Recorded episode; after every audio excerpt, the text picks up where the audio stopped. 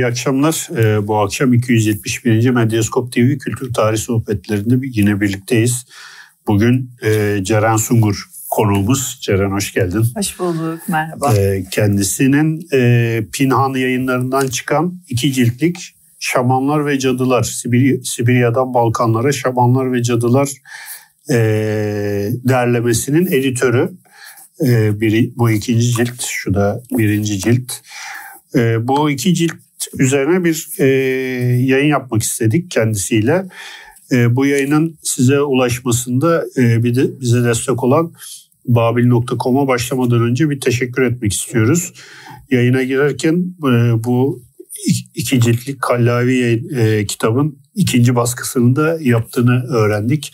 Bu da sevindirici bir haber. E, ben ilk soruyu Ozan'a veriyorum. Soruyu sormadan önce e, bugün sabahleyin başımdan geçen olayı anlatayım ondan sonra şey. Biz kitap kitaplar arkada Pınar, şey, Defne'yi okula götürüyorum ve kitaplar şey yanındaydı. Ee, ben dedi baba dedi okudum. Dedim ne okudun? anlatayım mı falan dedi. İlk satırını okumuş falan ama sonra tabii şey yapamadı. Toparlayamadı çünkü biraz yoğun. Genç, genç okurlarım genç var okurum yani. var yani. Onu söyleyeyim istedi ilk başta. Muhtemelen kapakları ilgisini çekmiş. Ama hani şey benim için de böyle hoşuma gitti ve şey dedim. Akşamleyin Ceren'e söyleyeyim de keyifli mutlu olsun. O zaman soruya geçeyim. Şimdi sabahleyin başından geçen anlattıktan sonra bu fikir nereden çıktı? Çünkü bu bir şey değil. Normal yurt dışında falan yapılan bir Hayır. derleme değil. Evet. Senin yaptığın bir derleme. Evet. Nereden çıktı ya böyle bir şey? Ee, şöyle aslında ben tabii tarihçiyim ve senelerdir de İslam öncesi Türk tarihi okuyorum. Senelerdir şamanizm üzerine okuyorum. Böyle bir birikimim var.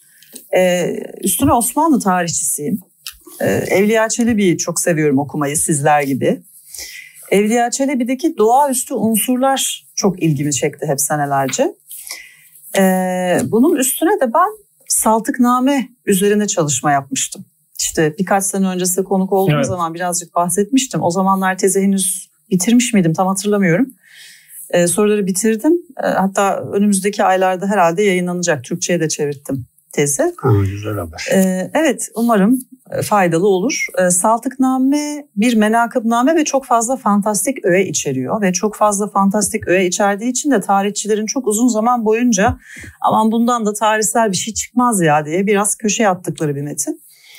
Ee, ben şahsen bayağı bir şey çıkardım aslında. Her bayağı metin bir... gibi köşeye Evet yani.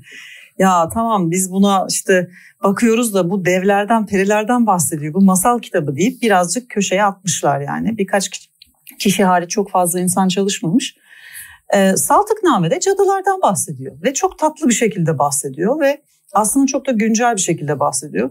Saltıkname cadılarını nasıl anlamlandırabilirim dedim. Zeynep Aydoğan diye bir akademisyen var. Onun çalışmalarına baktım. Ee, Evliya Çelebi'ye baktım daha sonra. Çünkü Saltıkname ile Evliya Çelebi seyahatnamesi arasında bazı benzerlikler vardı. Evliya Çelebi bana yardımcı olabilir mi bu cadıları anlamakta falan derken bir gün Carlo Ginzburg'un The Night Battles kitabıyla karşılaştım. Gece Savaşları. Aralarında bir bağlantı gördüm. Yani e, Evliya Çelebi'de anlatılan cadılarla e, Carlo Ginzburg'un anlattığı tarım kültünün Benandantesi arasında bir bağlantı olabileceğini düşündüm. Sonra bir fark ettim ki Ginzburg bu bağlantıyı zaten kurmuş aslında. Diyor ki ben İtalya'nın kuzeyinde e, Friuli denen bir bölgedeki e, küçük bir Benandante grubunun tarihini yazdım diyor. Kendilerine Benandante diyen bir grubun tarihini yazdım. Bunlar cadı olmadıkları halde Engizisyon bu insanları cadı olarak yargıladı. Halbuki bunlar cadılara karşı savaşıyorlardı diyor. Hı hı. Çözümlemesinin bir noktasında da diyor ki tabii 1966 senesinde yayınlanmış ilk kez bu kitap yani bayağı var zamanı. Bir köşesinde diyor ki ya acaba diyor Avrupa kültürleri üzerinde Avrasya şamanizmi etkili olmuş olabilir mi? Çünkü Benandante'nin anlattıkları aklına Avrasya şamanlarını getiriyor adamı. Bunlar da diyor Avrasya şamanları gibi transa geçiyorlar. İşte halkın iyiliği için e, ruhlar alemine yolculuk yapıyorlar, birileriyle savaşıyorlar. Bunlar bana çok fazla Avrasya şamanizmini anımsatıyor. Ama bu işin uzmanları din tarihçileridir. E, bu işi onlara bırakmalıyım diyor adam. Sonradan öğrendim ki Ginsburg'un bu sorusu ve bu tespiti zaten çok önemli bir literatüre ilham vermiş meğerse. Ginsburg o kitabında bu cümleyi kurduktan sonra özellikle Balkan tarihçileri ve halk bilimcileri başta olmak üzere çok sayıda araştırmacı ya bu gerçekten olabilir mi diye e, bu konuda çalışmalar yapmış. Çünkü onların da aklına yatıyor. Çünkü Avrasya bölgesinden Avrupa'ya, Balkanlara, Kuzey Avrupa'ya, her yere ya yüzlerce yıl boyunca göçler olduğu biliniyor. Bu bilinen bir gerçek ama hani o kültürün e, Avrasya'dan getirilen kültürün izlerini sürmek kolay değil. Hiç kolay bir iş değil. Dolayısıyla bir takım teoriler geliştirebiliyorsun. E, herhalde bu sebeple çok da fazla üstüne eğilmemiş tarihçiler o ana kadar ama Ginsburg bunu söyledikten sonra e, Peter Burke gibi başka kültür tarihçileri de bu önermeyi önemsediği için tabii hı hı. epeyce bir literatür ortaya çıkmış. Şimdi ben bütün bunlarla karşılaşınca e, şöyle oldum yani evet hani Avrasya bölgesinden göçler var gerçekten Balkanlara, Avrupa'ya, Kuzey Avrupa'ya ve bunun izini sürmek çok zor. Aa meğerse bu konuda işte böyle böyle çalışmalar yapılmış. Bu ilhamla Balkan tarihçileri hatta işte bir takım İngiliz halk bilimciler böyle böyle şeyler yapmış. Hadi bunları derleyeyim oldum yani. Çünkü e, hani Sibirya'dan Balkanlara uzanan bir coğrafyada Asya etkisi olduğunu biliyoruz aslında ama tam ne olduğunu bilmiyoruz. Ve bu konu gündeme de gelmiyor. Yani bu konularda hiçbir kitap yazıldığını ben görmedim açıkçası. Yani Sibirya'da Türk izleriyle ilgili bir sürü kitap bulabiliriz. Hmm. İslam öncesi Türk tarihi ilgili bir sürü kitap bulabiliriz. Ama Avrasya'dan Avrupa'ya yapılan göçlerin vakti zamanında orada nasıl bir e, kültür etkileşime etkileşimine sebep olduğu, nasıl bir miras bıraktığı bunları çok fazla düşünmüyoruz. Ve bu konuda yapılmış ciddi bir hani literatür var yani. Acaba Carlo Ginzburg e, Evliya Çelebi'nin 7. cildini okumuş mu? Hayır okumamış. okumamış Fakat e, geçenlerde Cemal Kafadır Hoca bir makale yayınladı ya vampirlerle evet. ilgili. Onun evet. dipnotunda şey vardı. Vakti zamanında Evliya Çelebi'nin e, bu cadılar anlatısı bir tarihçi tarafından çevrilmiş ve Ginsburg'a gönderilmiş incelemesi için. Hmm. O şekilde Ginsburg'un haberi olmuş. Kafadar Hoca, Ginsburg ve işte e, bir tarihçi daha. Bunlar hani kendi aralarında demek ki haberleşmişler, yazışmışlar bu konulardan bahsetmişler. Yani Ginsburg'un bir şekilde haberi olmuş Evliya'dan. Bunu biliyoruz yani. Ama, Ama birebir aynı hikayeleri anlatmışlar yani. Evet hani çok, çok benzer şeyler gerçekten. Evet. Dolayısıyla bunları bir derleyelim, toplayalım ve kamuoyuna sunalım istedik açıkçası. Ben öyle istedim, öyle çıktı. Evet. Burada e, bu makale e, 32 yazar ve 42 makale var. Tamamı yabancı değil mi? Ya, evet tamam, yanlış tamamı yabancı ve daha önce hiçbiri Türkçe'ye çevrilmemiş makale. Evet bu ilgisizliğin sebebi nedir Ceren? Yani çünkü çok yani, acayip bir ilgisizlikten bahsediyoruz. Yani hani neden bir yani bu işte cadılar işte e, şamanizm vesaire e, konularında bir boşluk var Türkiye'de. Ve... Valla resmi düzeyde bir ilgisizlik var. Resmi düzeyde. Fakat e, halka baktığınızda tam aksi bir şeyle karşılaşıyorsunuz. E, valla ben politik olduğunu düşünüyorum artık. Hani bunca yıl boyunca birçok hocadan, birçok araştırmacıdan bu ilgisizliğin İslam öncesi Türk tarihine ve şamanizme, eski Türklerin dinine yönelik ilgisizliğin politik olduğunu duymuştum. Ama çok da ihtimal vermiyordum. Ne alaka filan diyordum. Ama yıllar geçtikçe biraz anlar gibi oldum artık. Yani e, Osmanlı temalı herhangi bir şey yaptığınızda çok destek görme ihtimaliniz var. Ama İslam öncesi Türk tarihiyle alakalı bir şey yaptığınızda hayır o kadar da destek görmüyorsunuz. Ne maddi ne manevi birçok açıdan. E tabii biraz zannediyorum bazı bu konularda iyi çalışmalar yapması gereken akademisyenlerin de ideolojik sınırlıkları var diye düşünüyorum diğer yandan. Onlar da pek işlerini yapmıyorlar. Pek çoğu bence yapmıyor. Ama tabii bunun arkasında biraz politik bir şey var. Yani Türklerin İslam'ı kabul edişinden önce bir kültürleri olduğu, bir medeniyet kurmuş oldukları, bahsetmeye değer, anlatılmaya değer bir uygarlık vücuda getirmiş olduklarını kabul etmiyor birçok insan yani bazı politik figürler diyelim kabul etmiyorlar bunu ve bunun gündeme gelmesini istemiyorlar. E biliyoruz yani işte Müslüman olmayan Türk diye bir şey yoktur. Hani bir insan bir Türk Müslüman değilse kendisine Türk diyemez diyen siyasi figürler bile var. İş bu raddeye gelmiş vaziyette yani. Bunun arkasında biraz politik durumlar söz konusu. Bir de e, diğer yandan biraz bence akademik tembellik de söz konusu. O da yine aslında siyasetle alakalı. Bu alanları e, hakkıyla araştırabilmek için Rusça öğrenmek gerekiyor öncelikle mesela. Rusçayı çok iyi bilmek Bayağı gerekiyor. Bayağı bir Rus var burada. Evet yani, yani biz yani... mesela Rusçadan çeviri yaptıramadık. Ben bütün makaleleri İngilizce bularak İngilizceden Türkçe'ye çevirttirdim. Rusça e, bilen insan bulmak çok zor. Hem Rusça bilip hem şamanizm meselesinden anlayabilecek yetkin çevirmen bulmak çok zor bir şey. Bulsam benim Rusçam yok nasıl denetleyeceğim Rusçadan çevrilen makaleyi? Ya Rusça bilmek lazım. Bunun yanı sıra bazı alanları araştıracaksan Farsça bilmek lazım. Çeşitli diller bilmek lazım. Derin bir eğitim almak lazım. Ee, imkanı olanın da bunlara gönlü yok gördüğüm kadarıyla. O yüzden de böyle işte 20 yıldır sürekli aynı şeyleri yazıp çizip duruyorlar Ancak açıkçası. Işte yani. Ben şimdi söyleyince aklıma e, Abdülkadir İnan geldi mesela. O evet. var. Yani Rusçası var bildiğim kadarıyla Farsçası falan da var. Onun makaleleri var bir de e, yayınlanmış kitabı var. Şamanizm Var. kitabı var. Abdülkadir İnan'ın da bir makalesini yayınlamak çok istedim ben bu sürede ama yayın haklarını başka bir yayın evi almış mı maalesef. Yani biz kaçırmışız. Onu- onu o yüzden maalesef evet. Ama mesela o, e, 40'larda 50'lerde o makale seti bayağı da şeydir, hacimlidir. Hı hı. Ee, yani şey için, başlangıç için okunabilecek Türk şeyler var. şamanizmi materyaller ve araştırmalar çok Türk tarih şey, kurumundan çok, çıkıyor. Çok ilginçtir aslında. Ve başlarda yapılan bir şeydi aslında. Yani Tabii.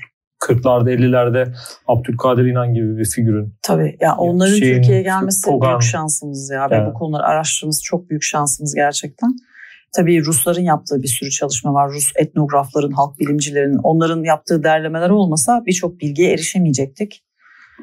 Ee, Cumhuriyet sonrası dönemde zaten İslam öncesi Türk tarihine yönelik resmi bir ilgi ortaya çıkıyor. Bunlar araştırtılıyor. Bu konularda tezler yazılıyor. Birileri yetiştirilmeye çalışıyor falan. Sonra işte 50'lerden sonra biraz daha anladığım kadarıyla düşüşe geçmiş yani.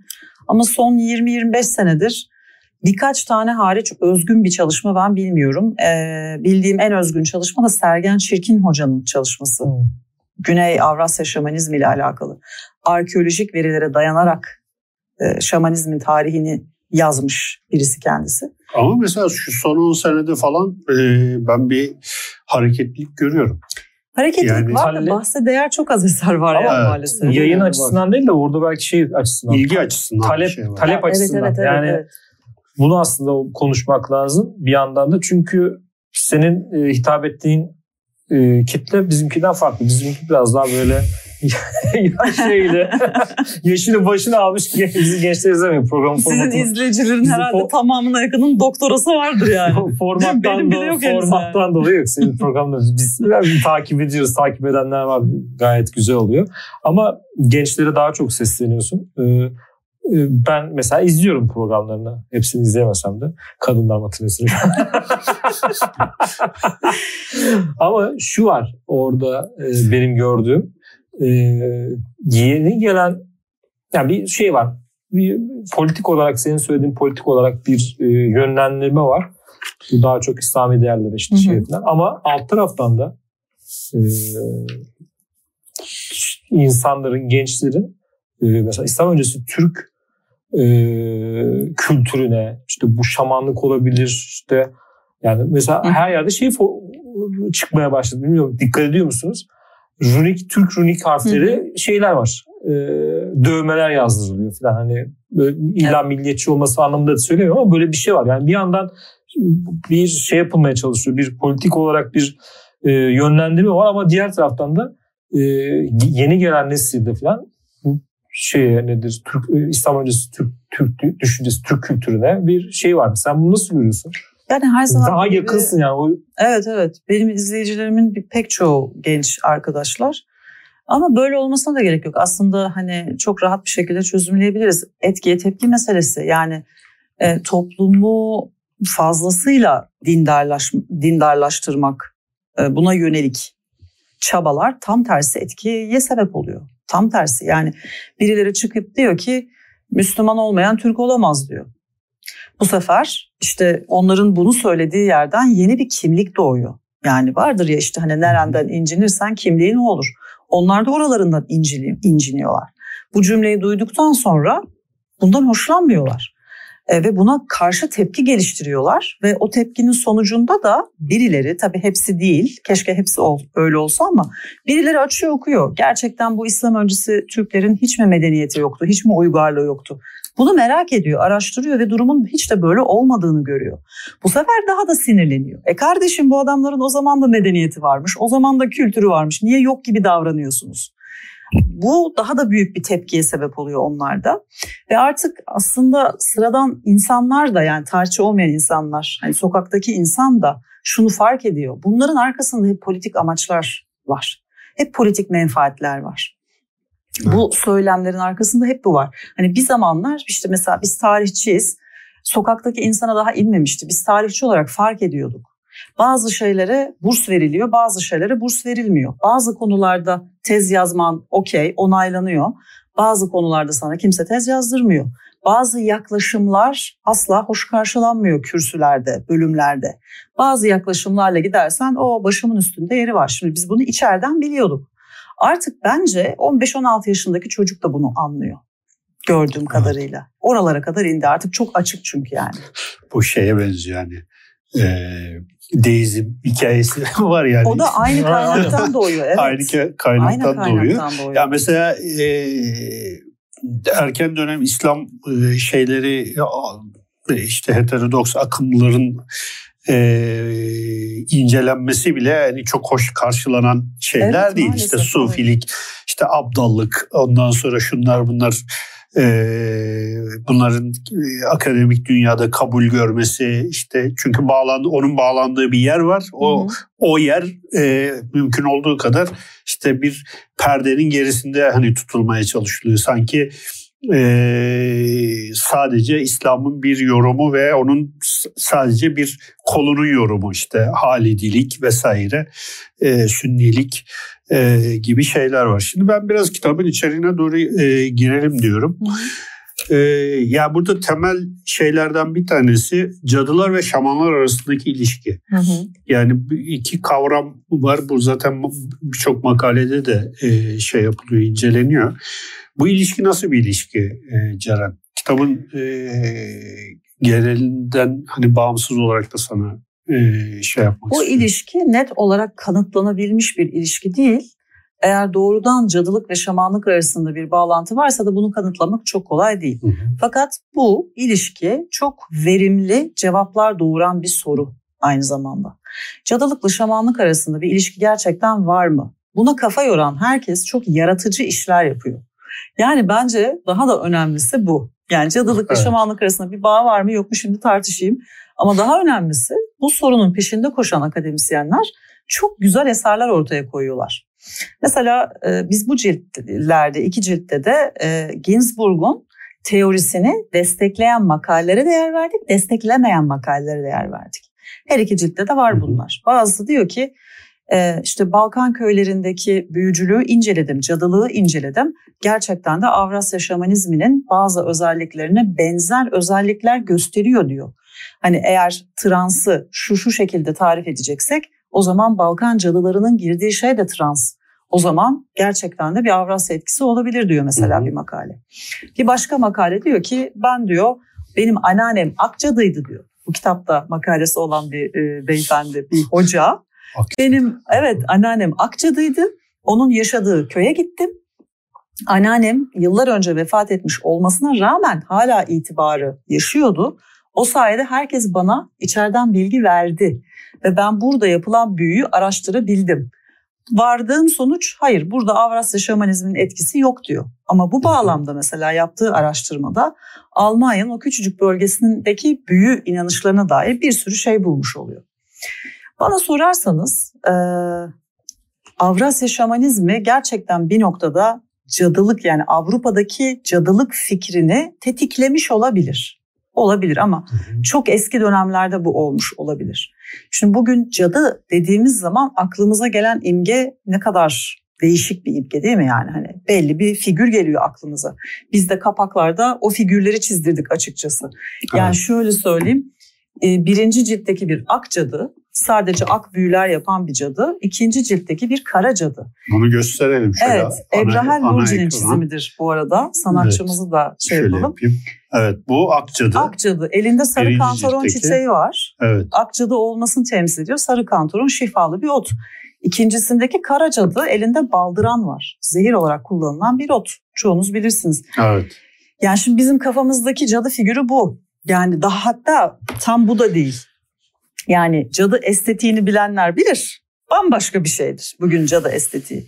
Bunlar bildiğiniz Balkan köylüsü cadısı hı hı. şimdi.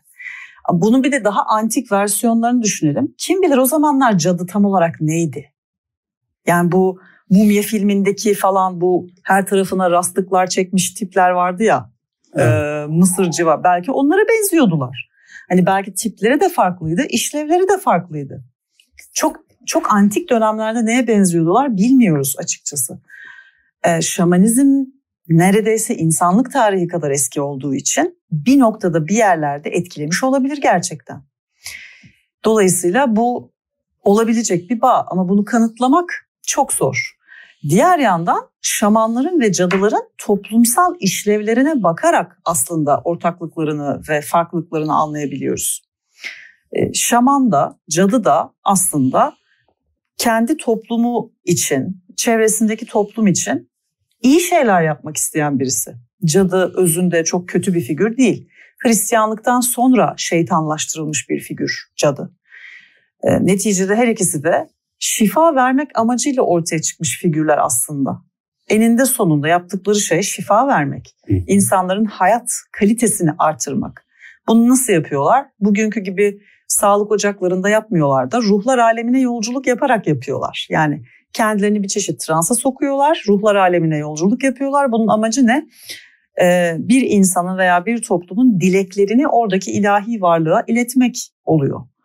Depremi engelle, seller bir daha olmasın, bu sene hasat verimli olsun veya hayvanlarımız ölmesin veya işte e, birisi hasta olmuş ata ruhları onu hasta etti. Ata ruhlarına söyle ilahi varlık geri gitsinler. Eninde sonunda o toplumun iyiliği, sağlığı, hayat kalitesinin artması için çalışıyor her iki figürde. Aslında en temel ortak özellikleri bu. Ha, okültist açıdan bakacaksak o zaman tabii çok daha derin ve karanlık şeyler söyleyebiliriz yani. Benim, sen anlatırken benim aklıma şey e, Hacivat Karagöz'deki Ayşen Guru da geldi. evet, o da, o da şifacıdır evet, yani. Evet, zaten hani, Kamanay'dı o da. Evet. Kamanay'dı. E, şifacıdır ve işte o. Yani bir yanıyla bakarsan cadı yani şey. Avrupa'ya gitse belki cadı, evet, cadı, cadı olacak yani. Evet. Şimdi evet çok güzel bir nokta. Şimdi e, Hacivat Karagöz filmindeki Kamana'yı aldın. 12. yüzyıl Fransa'sını bıraktın. Sokakta geziyor. Millet ne düşünür? Cadı diye düşünür açıkçası. Hmm. Ve kadın dese ki ben ak büyü yaparım, sana şifa veririm veya kaybettiğin bir e, malını mülkünü bulmana yardımcı olurum. Ona ne muamelesi yaparlar? Akçadı. Evet, evet yani işlev toplumsal işlev açısından çok da farklı değiller gerçekten. Evet. Şimdi kitapta e, o zaman devam evet, ediyorum. Devam et, devam et. Ya şimdi e, kitabın yani makalelerin başlığına baktığım zaman şimdi Doğu Finliler var, Sibirya halkları, Estonyalılar, Macarlar, Laponlar, Balkanlar, Makedonyalılar yani olağanüstü bir coğrafya evet. var. Yani bu kadar e, büyük geniş bir coğrafyada bütün bu e, halkların ortak bir kültürü haline gelmiş. Şimdi bu tabii Rus e, folklorcuları, folklor bilimcileri veya antropolog, antropologları açısından çok zengin şeyler sunuyor. Fakat yani biraz aşağı inemiyor yani işte yani e, Kafkasya'dan hmm. aşağıya işte hmm. Türkiye'ye vesaire inemiyor. E, bu e, literatüre baktığın zaman e, çok farklı görüşler de vardır tabii. Ama genel olarak mesela e, bu, bu araştırmalar hani ülkeden ülkeye belki değişiyordur şu bu ama neler görebiliyoruz? Yani e, mesela ben Doğu Finlilerin şamanistik bir şeyinin olduğunu bilmiyordum bu kitapta. Hani şey, Estonyalılar mesela çok ilginç. Yani. Hepsi Asya halkı çünkü. Evet yani bunları e, bu, bu makaleler sen tabii incelerken daha iyi şey yapmışsındır. E, neler görüyoruz? Nasıl bir e, kültürel iç içe geçmişlik var? Yani Rus Rus kültürü var veya işte Finliler, Sibirya halkları şunlar bunlar. Sanki bir ortak kesen gibi hı hı. bu kültür. Biraz evet. bunlardan bahsedebilir misin? Şimdi dediğiniz gibi mesela Estonya var. Es, eski Eston dininde ruh inanışları diye bir makale var. Evet. Finlerden bayağı bir bahis var. Macarlardan bayağı bir bahis var. Çünkü bunlar hem Asya'dan çıkma halklar hem de bizim vakti zamanında onlarla aynı dili konuşmasak bile aynı damardan beslendiğimiz halklar. Ben bu da biraz bilinsin istedim. Yani biz sürekli e, siyasi, ekonomik ve kültürel gelişmişlikleri ve üstünlükleri nedeniyle kıta Avrupası ile ilgileniyoruz yahut İngiltere ile ilgileniyoruz. Onlar daha çok ilgimizi çekiyor. Fakat diğer yandan Balkan ülkeleri ve Baltık ülkelerinde ve onun çevresinde Kuzey Avrupa'da bizim dilimizin geldiği topraklarda yaşamış ve bir zamanlar o topraklarda aynı damardan beslendiğimiz halklar var. Yani Estonlarla bence biraz daha ilgilenmeliyiz. Makedonlarla biraz daha ilgilenmeliyiz. Macarlarla biraz daha ilgilenmeliyiz. Çünkü şöyle bir durum söz konusu. Ee, İslam öncesi Türk tarihinin kaynakları bellidir ve o kaynaklar çok çok da geniş değil, sınırlı aslında. Ee, dönem itibariyle sınırlı. Ve şamanizme dair çözülememiş bir sürü problem var. Şöyle miydi böyle miydi? Çok soru var. Eston halkının ruh inanışlarına bakarak ya da Macarların eski dininin öğelerine bakarak belki Türk şamanizmi hakkında da fikir edinebiliriz. Evet. Ee, ön sözlerden bir tanesinde yazmıştım. Hani bütün bu bağlantıları kurmuş ve bu bağlantıları insanlara sunan iki cilt değil bu. Nereye gideceğini ben de bilemem. Sürpriz. Yani hani sosyal bilim böyle bir şeydir biliyorsunuz. Evet. Sürprizlerle dolu. O yüzden ben hani çok geniş bir coğrafyada okuma imkanı sağlasın ve okuyan kişiler keşfetsin istedim. Ama hani zaten keşfedilmiş olan şeydir bu işte. Yani bu e, iki ciltte bahsi geçen bütün halklarla Türkçe konuşmamış olmalarına rağmen, bugün de Türkçe konuşmuyor olmalarına rağmen aynı damardan beslenmişiz. O damar da işte klasik şamanizmin beşiği kabul edilen Sibirya ve baya baya Sibirya şamanizmi. Şimdi e, hani diyorsanız ki ortak olarak ne görüyorsun bu geniş coğrafyada? Hani ortak kültür öğesi ruh inanışları. Eski Türklerde ruh inanışlarını bilen bilir. Hani insanın tek bir bireyin dahi birden fazla ruhu vardır. Kut dediğim bir ruhtur, tin dediğim bir ruhtur. Bir tanesi çıkarsa hasta olursun ama öbürü senden çıkarsa ölürsün falan. Yani karmaşık bir sistemdir aslında ruh inanışı eski Türklerde. E, aynısının Estonlarda olduğunu görüyorsun. Çok benzer bir tanesinin Macarlarda olduğunu görüyorsun. Yani ortak bir damardan beslenmiş bu insanlar. Ha, lütfen şu anlama gelmesin. Estonlar Türktür, Macarlar Türktür. Böyle bir iddiamız olamaz. Bilimsel olarak mümkün değil. Şimdi bazıları da öyle anlayabilir. Ben daha önce e, bir, bir yerde bir konuşma yapmıştım. Bir beyefendi böyle anladı. Böyle dediğimi zannetti çünkü. Saçmalamayın Estonların Türklükle ne alakası var? Siz hepsine Türk diyorsunuz falan dedi. Hayır öyle bir şey demiyorum. Ortak bir e, damardan beslenmişler bu insanlar. Söylediğim bu. Üstelik aynı dilleri konuşmuyoruz bile yani. Evet. Tabii de toplumsal olarak yaptığı e, kesiştiği yerlerde birbirlerini etkilemişlerdi. Ya bunu kimin etkiledi, tabii, kimin etkilemediğini bilmiyoruz. Yani o, e, o buradan bağımsız olarak söylemek gerekiyor. Belki şey de ya, nedir genişletmek lazım. Mesela Kuzey Amerika'daki ya şeylerde Kuzey Amerika yerleri, mesela tabii. orada da var. Hı hı. İşte işte şeyin e, Carlos Castaneda, Castaneda, hmm, şey, kitapları. Don, Don, Don Juan'ın işte şeyleri maceralarını anlattığı. Evet. De, orada evet. da daha, daha ben okumadım ama çok enteresan bir kitap. Fakat Türkiye'de çok talihsiz bir şekilde yayınlanmış kitap gördüğüm kadarıyla yani. Ee, göründüğünden daha ciddi bir kitapmış aslında. Evet. Orada. Ama böyle çok uyduruk bir kişisel gelişim kitabı süsü verilerek yayınlanmış maalesef kitap. Evet. Ama orada anlattığı hikaye zaten şeyin yani oradaki bir şamanla olan hı hı nasıl diyeyim diyalogları onu kitaplaştırmış. Aslında bu tarz şeyler ilginç çalışmalar da var. Var tabii var. Yani var. genişletebilir. Peki bundan sonrakilerde yani bundan sonrakilerde diyorum devam edecek. Hı hı. Evet mi? evet seri devam seri, edecek. Seri devam edecek. E, ikinci baskıyı yapabildiğimiz için e, yayın evinden onay aldık. Üçüncü ve dördüncü üçüncü ve, ikinci, üçüncü ve dördüncü sezonlar geliyor diyorsun. Evet. var yani. evet yayın evi buyurun burada, üçüncü ve dördüncü. Burada şey de önemli. Ee, sen söylediğin için e, Evliya Çelebi mevzusu. Yani Hı-hı. çok ya burada e, evet, onu ben de soracaktım. Sen soruyorsun. Sen sor. Artık onu da sen sor. onu ben sorayım. Evliya Çelebi çok önemli. Yani çok Hı-hı. önemsiyoruz. Hatta biz bir okuma grubu da evet, kurduk. Evet gördüm. Çok da kıskandım. Ondan sonra bir yere gelip gelip e, Evliya olmanızı. Arada sırada uğrarım ben. o yedinci cilde gelince seni çağıracağız. Aa, güzel olur. Orada şöyle bir durum var. Evliya Çelebi e, burada da zaten teşekkür ettikleri arasında Evliya Çelebi ve Carlo Ginzburg, Ginzburg var. Evliya Çelebi çok böyle şey bir figür. Yani e, anlattıklarıyla beraber çok önemli bir tarihçi.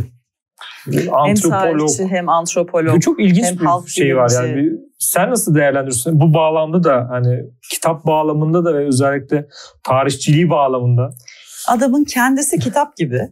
Adamın kendisini oku oku bitiremezdin eminim tanısan. Diğer yandan 17. yüzyılda yaşamış ölmüş bir adamın 21. yüzyılda hala ilham veriyor olması zaten bence başlı başına anlatıyor her şeyi. Yani çok nevi şahsına münhasır ve bence dünyaya nadir gelen insanlardan bir tanesi. Ee, seneler önce kendi kanalımda tarih obasında işte Evliya Çelebi okumalarına başladım. Şeyden çok korkuyordum ya insanlar şey diyecek diye. Uydurmuş uydurmuş yazmış ot çekmiş çekmiş yazmış. Yine böyle şeyler söylüyorlar ama e, şeyi anlayan anladı. Yani bu adam bu doğaüstü unsurları, doğaüstü olguları uydurup yazmıyor aslında. Yani bir yerlerden bir şey duyuyor. Orada bir halk anlatısı topluyor. Birinden dinliyor. Rivayetleri kulak kabartıyor. Çünkü bu adam antropoloji kurulmadan önce bir bilim olarak bir antropolog gibi bir şeydi. Yani daha ortada antropoloji bilimi yoktu. Halk bilimi diye bir şey yoktu. Bunlar 19. yüzyılda kurulan bilimlerdi. Ve adam 17. yüzyılda yaşamasına rağmen o eğilim, o nasıl diyeyim deha artık yani bence o kendisinde mevcuttu. Ve bunların önemli olduğunu fark edip yazıya geçiriyordu. Hani basit bir şey değil yani bu. Bunu anlatabilir miyim acaba insanlara diye çok gerilmiştim. Elimden geldiğince anlattım. Yani bugün de hala aynı fikirdeyim. Ve nasıl diyeyim? Ne zaman okusan yeni bir şey fark ediyorsun. Bunu her yazar sana yaptıramaz. Ya ne mes- yazarsa Mesela yazsın. şeyi söyleyeceğim. Bizim işte ilk oturduk. E, ilk bir buçuk sayfasını 3 saat üzerine konuştuk ve ya konuşulacak. Evet, evet, yani daha da konuşuyoruz. Ve yani abartı tabii olmaz var. yani. Orada şunlar da var. Yani gün anlattığı gün o günkü e, o gün o güne ait olaylar anlatıyor ve hatta o güne ait e, bir anlatı var. Ve orada bir gömülü bir şey var. Onu açtıkça bir kelime kullandığı kelimenin seçişinde bile bir şey var. Tabii tabii. Bir, evet, e, hiçbir şey tesadüf bir, değil. Yani bizim yani bizim aslında şöyle bir durum da var. Bugün yaptığımız şey de bir kelime seçtiğimiz zaman bir entelektüel anlamda bir kelime seçtiğimiz zaman onun arka planında başka şeyler var ve o cidden bir zihniyet tarihi oluyor. Hı hı. Evet. Ee, bir birikim oluyor birikim altında. Oluyor. Ve e, kaç 3 e, 3 saat falan konuştuk neredeyse. Ve ilk bir buçuk sayfası şeyi kadar işte rüya kısmını konuşabildik. Düşünebiliyor musun? Yani 3 saat 6 6 kişiydik falan. Yani o kadar şey ki e, zengin ki hı hı. ve o anlatımı da bir de tabii o günkü anlatımıyla da şey yaparsak karşılaştırırsak diğer anlatılarla falan onların o e, şeye boğulmuş hali nedir? E, saray Türkçesine boğulmuş halde çok böyle gündelik Türkçesi falan anlatması çok şey çok güzel, çok keyifli bir şey yani. Ya benim gözümün önüne şöyle bir adam geliyor artık evliya deyince. Eskiden böyle nedense kızıl sakallı, kızıl saçlı, elinde sürekli şarap kupası, böyle göbekli ho ho ho diye gülen bir adam hayal ediyordum. Artık gözümde evliya biraz daha şey böyle sürekli tohum atmış, attığım tohumları takip edin diyen bir adam gibi. Resmen onun böyle ipucu, attığı tohumları böyle ha yani ipucu bırakmış yani. Evet. Ama böyle tohum şeklinde bırakmış. Bir gün bunlar çiçeklenecek demiş adeta. Biz de onları böyle bulup bulup bir dakika bu ne demek istemiş? Niye bunun burada anlattığı olayla ta İtalya'nın kuzeyindeki bir bölgedeki mesele birbirine çok benziyor falan diye böyle anlamaya çalışıyoruz. Yani böyle bir adam. Şimdi bu e, Evliya'nın e, cadı anlatısında ben şeyi hatırlıyorum işte e, Mehmet Berk Yaltırık da hani bu konuları çok yani sizle beraber yayınlarınız falan vardı. Mesela orada anlattığı hikaye işte karakalcolozlar var, işte oburlar var, şunlar var, bunlar var. Bir gece bunlar işte bir gökyüzünde bir mücadeleye şahit oluyor. Ee, bu bir gerçek mi değil mi ee, çok bilemiyoruz tabii. Hı hı. Yani burada tabii psikoaktif bazı şeyler de olabilir. Hı hı. Hani malzemeler de kullanılmış olabilir hı hı. ki zaten şamanizmde bu aslında vakayı adiyeden gibi bir şey yani. Yani Biraz yer yer kullanıldı. Yer yer kullanıldı da biliniyor. Ee, şimdi mesela baktığın zaman e, başka kaynaklarla karşılaştırdığın zaman Evliya Çelebi'nin anlatısındaki bu şey ne kadar örtüşüyor? Yani e, Evliya Çelebi mutlaka o gün o anda o anlatının içinde yaşamıştır o köylerde vesaire bu şey vardır. Ama mesela burada işte benzer mesela işte e, Carlo e, Güzvik Ginsburg. Ginsburg işte makalesinde çok benzer bir şey anlatılıyor. Hı hı. Diğer makalelerde de bu tarz mesela e, şeyler var mı? Folklorik hikayeler e, var mı ve böyle bir karşılaştırma yapabilir misin? Şöyle yapılabilir. Ee, Balkanlardaki Hı-hı. cadı tipi e, Evliya'nın Balkan cadılarına hafiften benziyor gibi. E, Evliya'nın Balkan cadısı mesela bir Bulgar cadı anlatısı vardır. İşte kendisi kaz olur, üstüne toprak toprak serptiği çocuklar tavuk kuşa civciv olur. Hatırlar mısınız? Hı hı. O anlatıya biraz benziyor gerçekten. Ee, yani Balkan cadı tipinin bazı izlerini kesinlikle Evliya'da görebiliyoruz. Evliyanın anlatılarında bulabiliyoruz. Hı. Çünkü daha gündelik yaşamdan bir cadı tipi. Hani Hollywood cadısı değil yani anlatabiliyor evet. muyum? Daha böyle köylü kadını. Yan komşusunun ineklerinin kendisininkinden daha sağlıklı olmasını kıskanan birisi mesela. Gidiyor onun ineklerini büyülüyor. Evet. Ya da inekleri büyülenmiş bir kadına yardım eden bir akcadı. Yine böyle bir figür işte. Üstünde bildiğin geleneksel kıyafetler var. İşte ne oldu halim ediyor belki. Belki hani Müslüman cadılardan. Diyor ki işte benim ineklerin birisi büyüledi. Öbürü geliyor diyor ki tamam ben büyüyü kaldırırım nasıl olacak? İşte ineğe işetelim başından aşağı dökelim. Anlatabiliyor muyum? Tam böyle evliyanın karakterlerine uygun bu Balkan cadıları. Yanı sıra e, şeye bakmak çok istedim. Hani e, evliyanın bahsettiği o Çerkez ve Abhaz cadılarının kavgası var ya. Evet. Onun Kafkas halk biliminde bir izine rastlayabilir miyim diye çok araştırdım ama hiçbir çalışma bulamadım maalesef. Ya en azından İngilizce de bulamadım. Başka dillerde yapılmıştır. Ben tabii başka dilleri bilmediğim için hmm. rastlayamadım. Az önce de dediniz ya hani Sibirya'dan Balkanlara geniş bir coğrafya ama Sibirya'nın güneyine inmiyor çalışma diye. Biraz da bu yüzden inmiyor. Yani evet. biraz bu yüzden inemiyor. Çünkü ne var ne yok bilemiyoruz. Mesela Gürcüler işte efendim Abazlar bu konularda çalışma yaptılar mı? Bilemiyorum yani. Çünkü muhtemelen kendi dillerinde yapmışlardır. İngilizce bir şey yapmamışlardır. Ee, böyle bir sorun var. Mesela Balkan tarihçilerinde ve halk bilimcilerinde de bu var. İngilizce yazılmış makale çok zor buluyorsunuz. Hmm, Çoğu evet. Balkan tarihçisi İngilizce ya bilmiyor ya o dilde yayın yapmıyor. Çok ya da nadir. bunlar çevrilmiyor. Ya da çevrilmiyor tabii. Çok evet. nadir yani.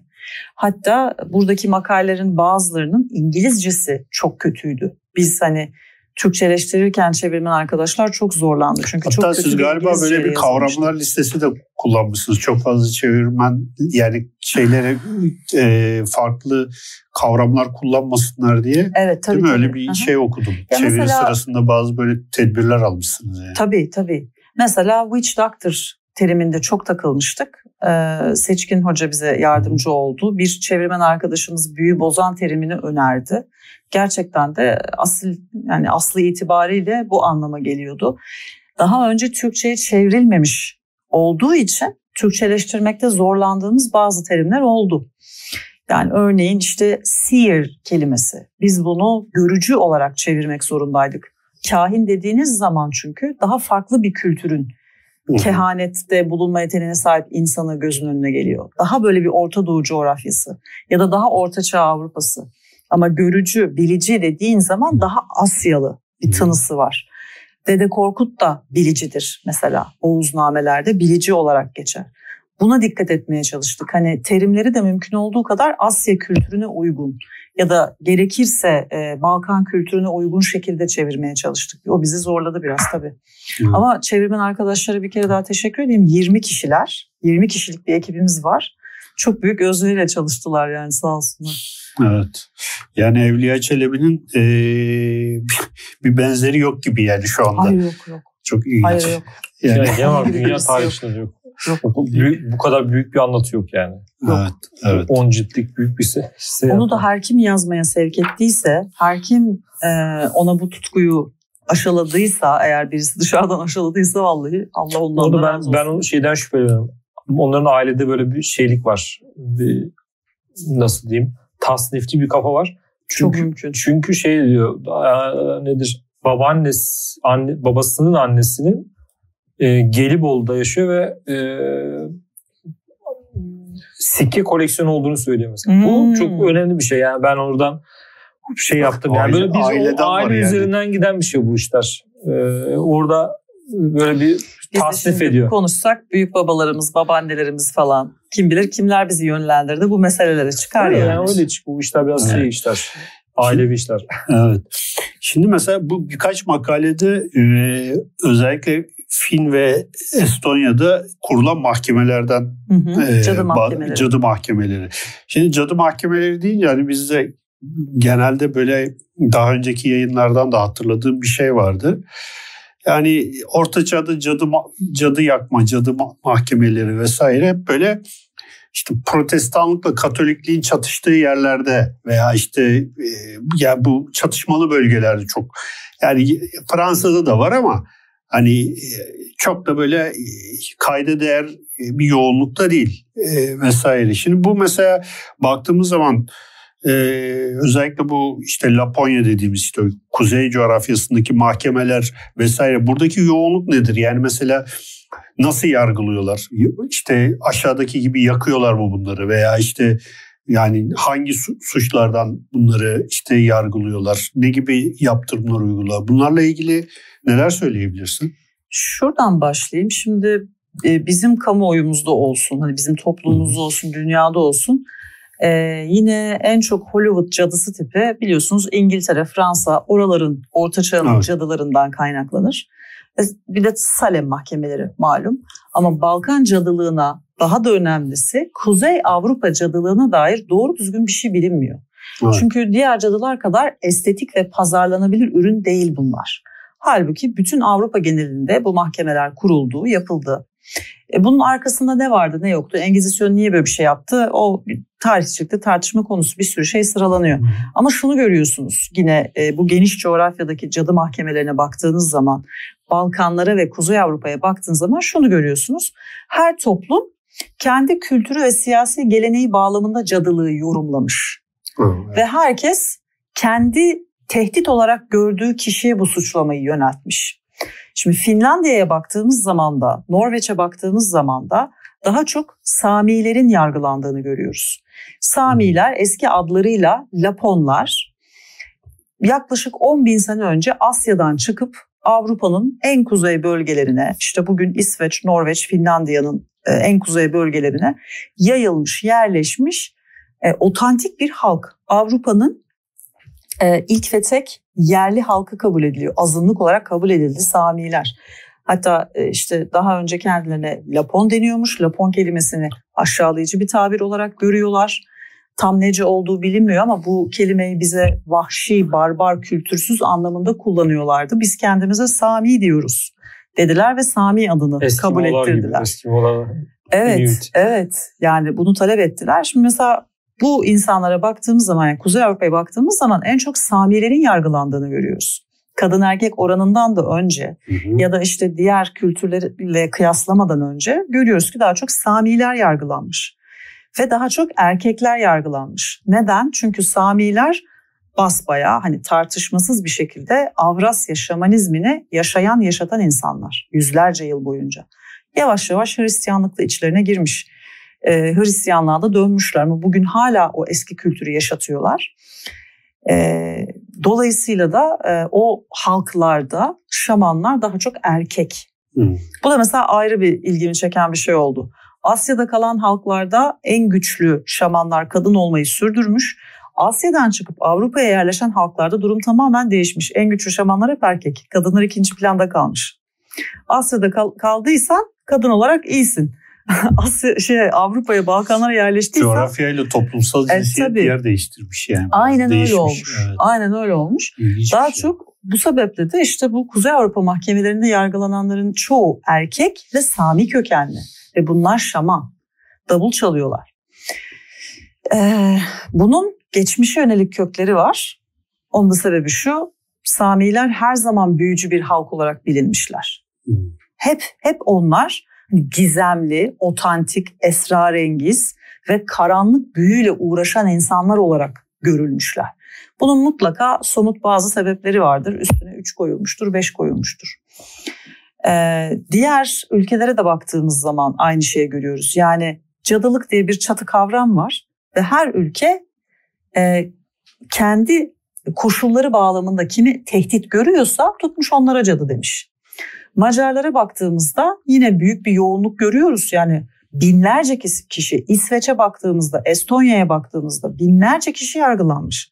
Ama İngiltere, Fransa, Salem kadar konuşulmuyor hiçbir şekilde. Yani çünkü Estonya'nın hikayesini Hollywood anlatmıyor ya da Macaristan'ın hikayesini İngiliz anlatmıyor pek yani. Evet. Bunu zaten şey daha önceki yayınlarda da birkaç konukta hani şey yapmıştık. Daha çok çatışmalı bölgelerde Hani hmm. bu e, mevzular hani çok şey yapılıyor ama herkes işte işte İspanyol Engizisyonu, Fransız Engizisyonu çok falan. Çok teori var ya. Yani şey yapıyor. Ee, evet yani çok farklı teoriler var ama yani genel olarak zaten e, çatışmanın olduğu yerde e, bu tarz hani kolay yoldan e, ötekileştirip e, şey yapmak daha hani kolay bir şey olsa gerek. O yüzden de hani bu tarz e, yargılamaların ve işte mahkum etmelerin yaşandığını düşünebiliriz. Değil mi? Evet. Bu şey mevzusunda e, ön sözdeki bir Osmanlı anlatısı var. Ona benzer bir anlatıyı da ben bu şeye çevirme kar yağdırma falan mevzu. Onlar mesela ta, yani bu şeyleri de tekrardan okumak gerekiyor. Hava büyücülüğü evet. Hava büyücülüğü e, bu ta, vakanüvisleri falan da tekrardan gözden geçirmek gerekiyor. Hı hı. Bu, bu gözleri tekrardan okumak gerekiyor. Çok böyle e, işte Osmanlı'nın kuruluşu mesela Aşık Paşazade'yi bir mesela böyle tekrardan çünkü orada da şey mesela öğeler var. Farklı öğeler var. E, ben Bellet'ten de yayınlanan bir makaleyi okumuştum. Orada da yine şey yapıyor.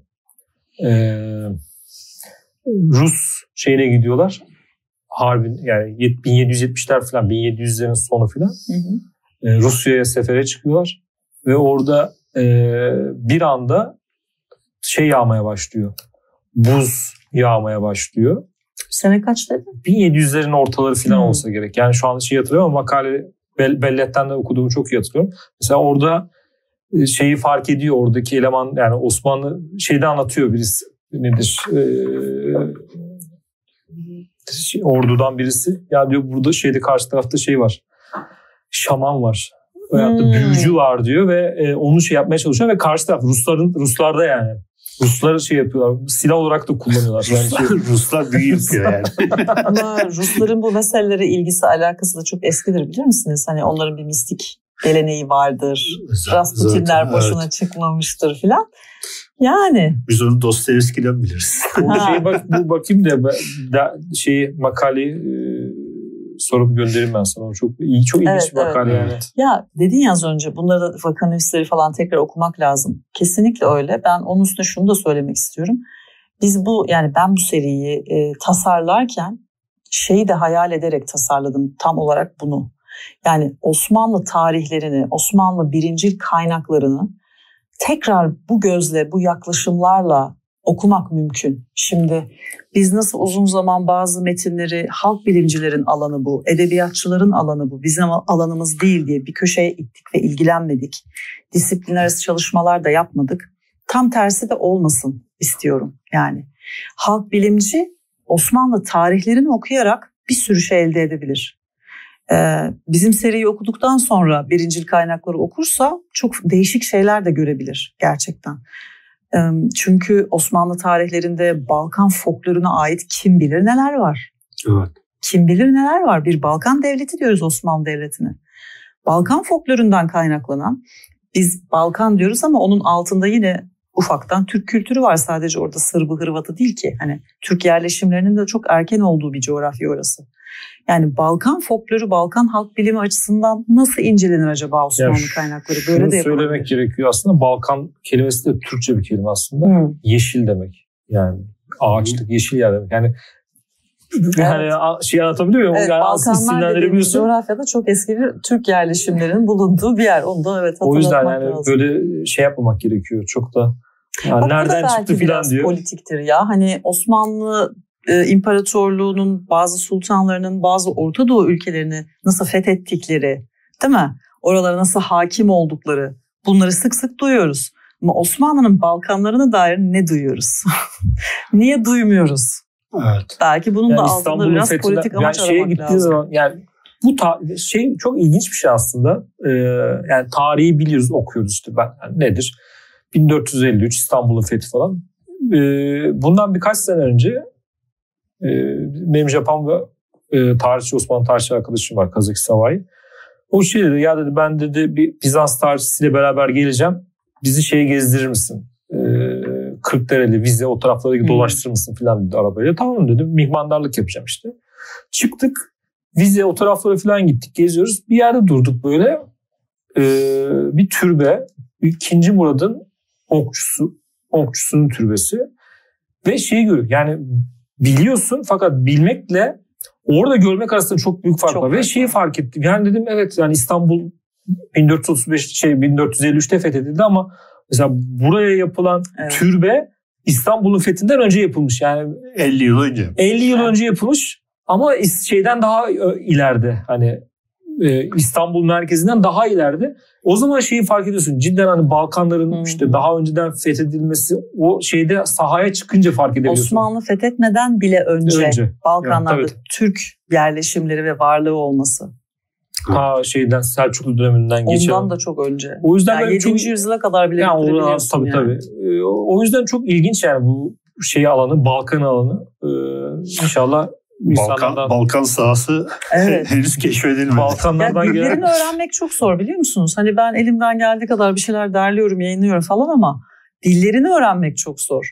Mesela ben Hacettepe Tarih bölümünde okurken Balkan dillerinden herhangi birini seçmeli ders olarak falan alamıyorduk. Biz mezun olduk, 5 sene geçti ondan sonra açmışlardı bir yere ders. Yani tarihçilerin Balkan tarihçisi olarak yetişmesi isteniyorsa, istenmeli, İstenmiyorsa bu da politiktir.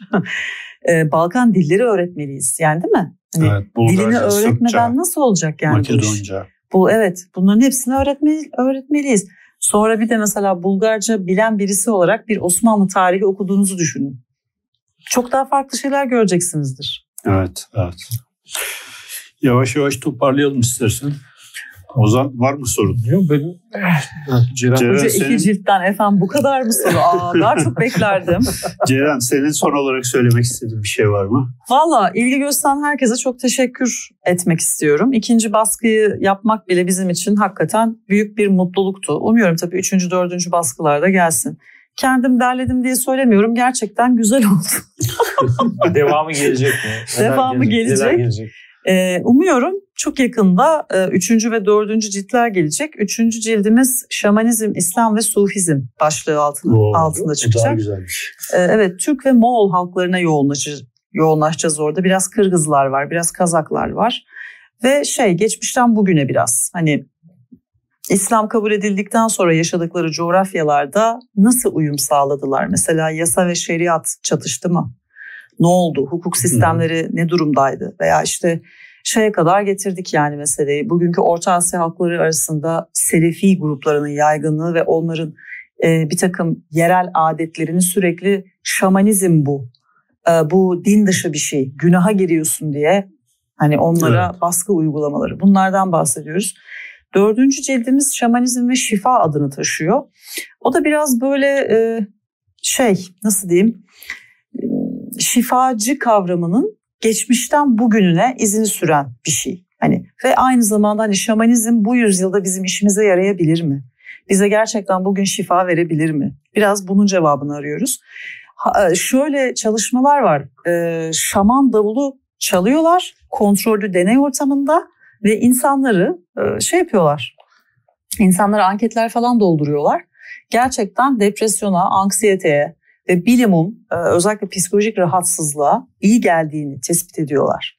Bunun da makalesini yayınlıyorlar. E, böyle şeyler içerecek evet. şifa cildimizde. O da farklı bir kitleye hitap edecek zannediyorum. Evet. Ee, Ozan'ın anneannesi ee, Benim aklıma geldi sen söylesin. Kurşun dökerdi benim Aa, teyzem bayılırım. oluyor. Bayılırım. Ve çok yani çok uzaklardan insanlar gelip ona kur, hmm. kurşun döktürürdü ve gerçekten çok... Demek ki namlı şanlı e, bir akçadı evet, kendisi. şey yapardı yani çok ferahlayarak yanından çık, çıkan insana ben şahit oldum biliyorum yani. Çünkü ben de e, vitray yapıyor, yapıyordum kurşunlu vitray vesaire ona böyle senede bir 3 kilo 5 kilo işte bizim hurda kurşunlardan o çünkü hmm. sürekli döktüğü için bir süre sonra artık curufu e, yani suya atıyorsun tekrar şey yapıyorsun bilmem ne falan filan e, onu çok sevinirdi. Ee, bizim ailede de böyle bir şey var yani damar var yani. o zaman belki sana bulaşmış, sana bulaşmış olabilir yani bu. ben de yok. var olanları biliyorum. evet, evet. Bir nesil atlayıp çolukta çocukta da çıkabiliyor. evet, evet. Ceren çok teşekkür ediyoruz. Ben teşekkür ederim. Ee, güzel bir sohbet oldu. Bugün 271. Medyaskop TV Kültür Tarih Sohbetlerinde konuğumuz Ceren Sungur'la birlikteydik kendisinin Pinhan yayınlarından çıkmış olan e, Şamanlar ve Cadılar e, adlı derlemesinin e, editörü olarak e, konuk ettik. E, bu yayınların devamı da 3. ve 4. ciltte gelecekmiş. Bu yayının size ulaşmasında bize destek olan babil.com'u bitirmeden önce bir teşekkür ederim. Ayrıca Patreon destekçilerimize de e, teşekkür ederiz. Evet ve hepinize iyi akşamlar dileyelim.